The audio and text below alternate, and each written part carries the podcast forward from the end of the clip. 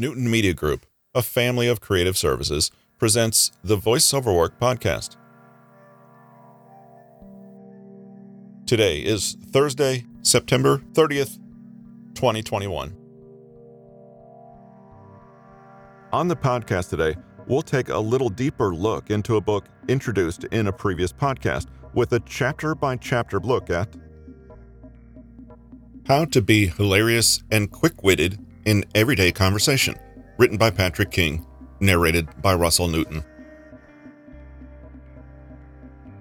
Chapter 1 Breaking It Down The Anatomy of Humor. The Three Humor Theories. What makes things funny? Funny is a bit like sexy or cool. It's pretty hard to nail down a concise definition, but you absolutely know it when you see it, and you know when it's not there. That said, humor is predictable enough for us to notice a few recurring themes. Think about it right now. What was the last thing that made you literally laugh out loud? If you think back, you can probably also imagine a time when you nearly fell over laughing at something that somebody else merely rolled their eyes at.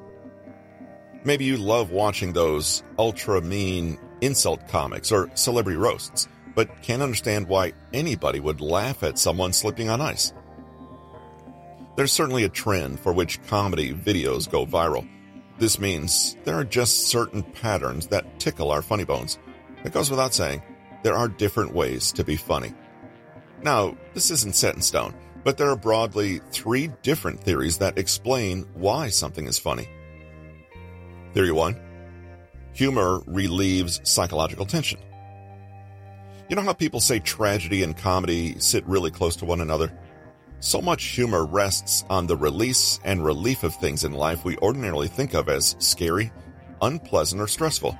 To laugh out loud is to let go of some of the pent up psychological and nervous energy, or so the theory goes. Let's say you turn up in the office one morning after a car accident and a colleague sees you and exclaims in surprise, Oh no, and you've even got a black eye. You could reply in a deadpan voice, Shh, not so loud, or everyone will want one. It's funny because it releases. Chapter 2 The Basics Puns and Dad Jokes. There's no joke that's universally funny, right? Eh, wrong. There is. And this is it. Two hunters are in the forest when one of them stops breathing and passes out. The other hunter gets his phone and calls 911. Help, my friend is dead. What should I do? The operator tells him, Okay, calm down. I'm here to help. First, let's make sure he's dead. There's a brief silence, and the operator hears a loud shot ringing out. The hunter comes back on the phone and says, Okay, now what? Okay, okay, save your rotten tomatoes. Richard Wiseman, not wise guy, is a humor researcher and has been interested in the ways that sex, age, nationality, and culture affect what we find funny. In his extensive humor research trying to understand the funniest jokes in the world, Wiseman found that shorter was better and that jokes like the above scored highly. Whether you like the joke or not, you probably see that funniness is complex. It's not about the material, but the way the listener's attitudes and perspectives make them see that material. Let's take a look at that classic and ancient art form, the noble dad joke. Don't know what a dad joke is?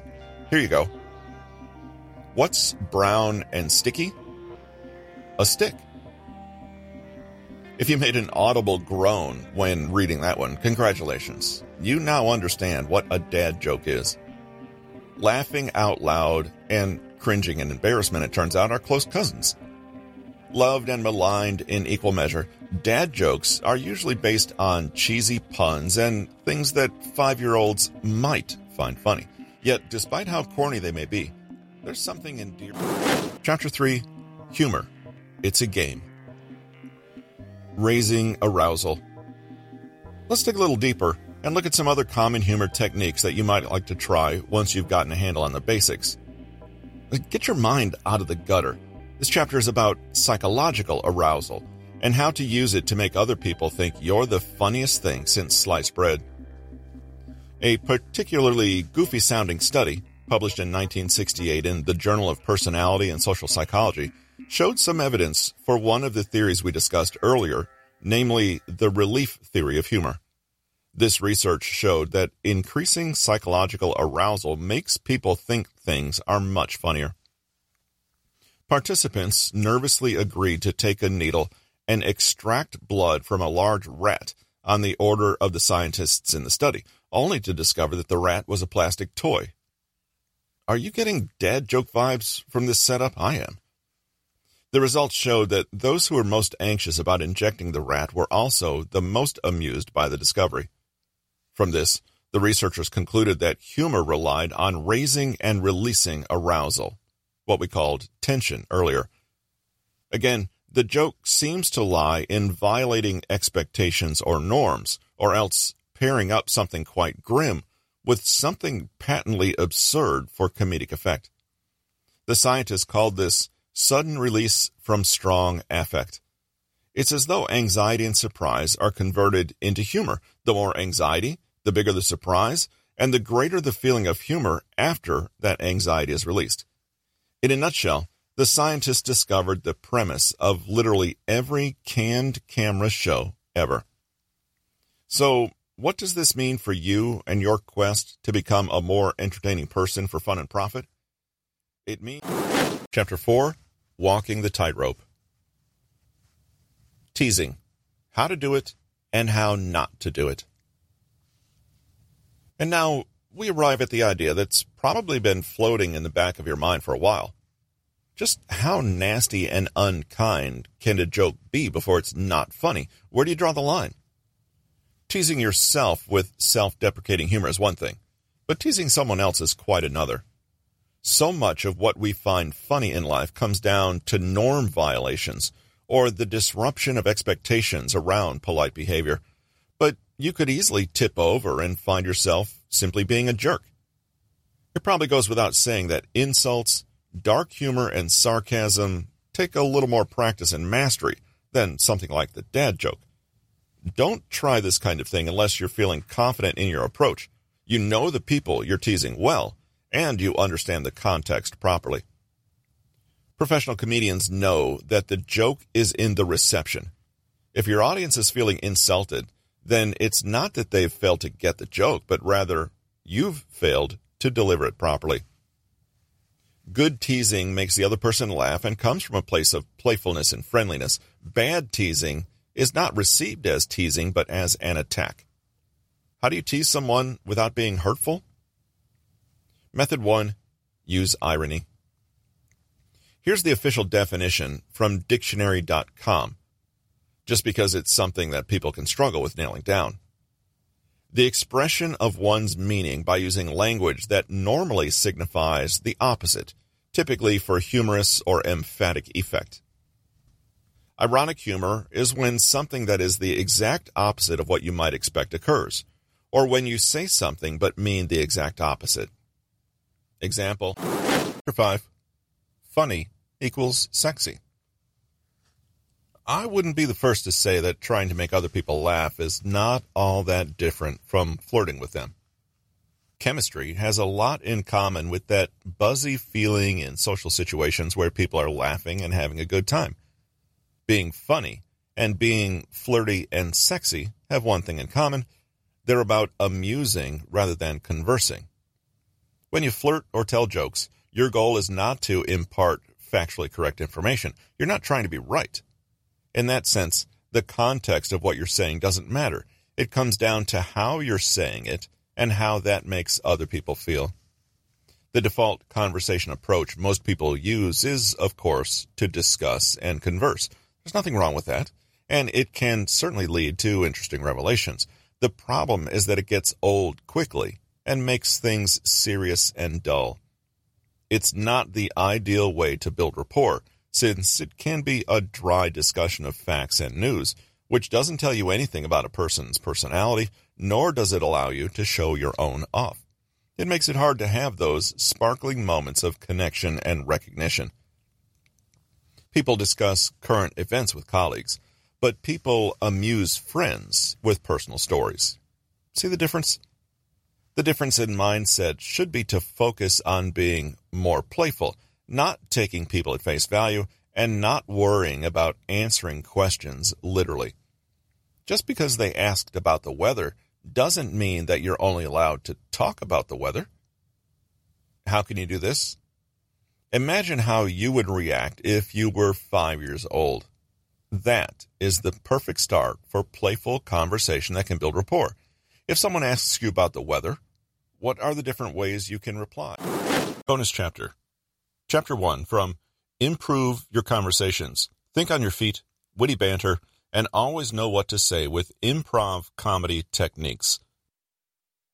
Improvisation implementation.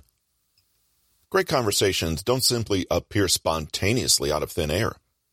We might get lucky occasionally when we find people that happen to be on the same wavelength as us or share an obscure set of similarities, but that's not something you can depend on to carry you through life.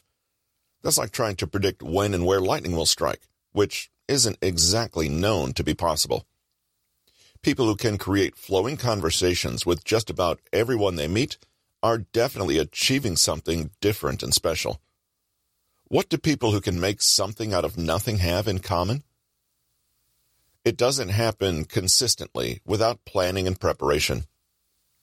This isn't planning and preparation in the conventional sense, where you might jot down ideas of topics to bring up or dig through the news for the current events of the day. Those are important to some degree, but they can be equally as detrimental. If you have a flowchart for conversations, any slight deviation can spell your doom. The type of preparation you'd need is to understand the basic anatomy of great conversations. That's going to be the focus of this first chapter of Improve Your Conversations. What are the elements you should focus on and seek out in your conversations, and what should you try to avoid? Moreover, which of the bad habits are you guilty of? And are you compelling others to want to converse with you or are you actually repelling them? A great conversation greatly resembles an improv comedy performance and ideally should involve all the rules that I'm going to cover in this book. Conversation equals improv. Let's spell out the similarity. This has been How to Be Hilarious and Quick Witted in Everyday Conversation, written by Patrick King, narrated by Russell Newton. Copyright 2021 by Patrick King. Production copyright by Patrick King. Introduction One of my favorite pastimes has always been watching stand up comedy. Originally, it wasn't even for the laughs.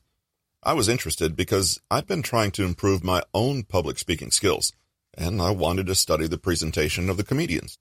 They were able to captivate audiences, charm them, and make them laugh. They were certainly doing something that ordinary business presenters and professors weren't. So I wanted to learn their ways.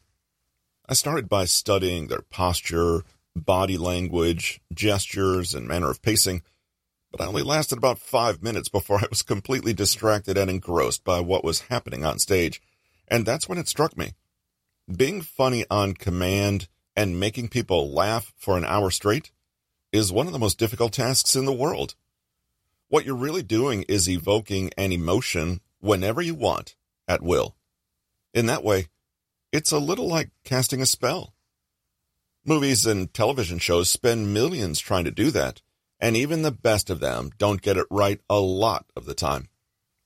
People cry at movies sometimes, but it's a thin line to cross over into being cheesy and lame. Jokes in movies often fall flat or get repetitive, and even horror movies need to work hard to eke out a genuine moment of terror from an audience that's seen it all before. What I'm saying is that conjuring emotions in people is not easy. And yet, I was watching my stand up idols do just that, and to crowds of hundreds or even thousands of people. Impressive, right? At first, I thought it was purely talent based. I believed that some people were just funnier than others. If there's a bell curve, there are obviously outliers. Some of us can run a mile in under seven minutes with no sweat and others need an inhaler. Please be sure to visit Amazon.com or Audible.com for more information on this book and the author. Show notes and further information can be found at russellericnewton.com. With a collection of trivia, research, news stories, and knowledge from some of the newest audiobooks on the market, this has been the Voice Over Work Podcast, brought to you by Newton Media Group, a family of creative services.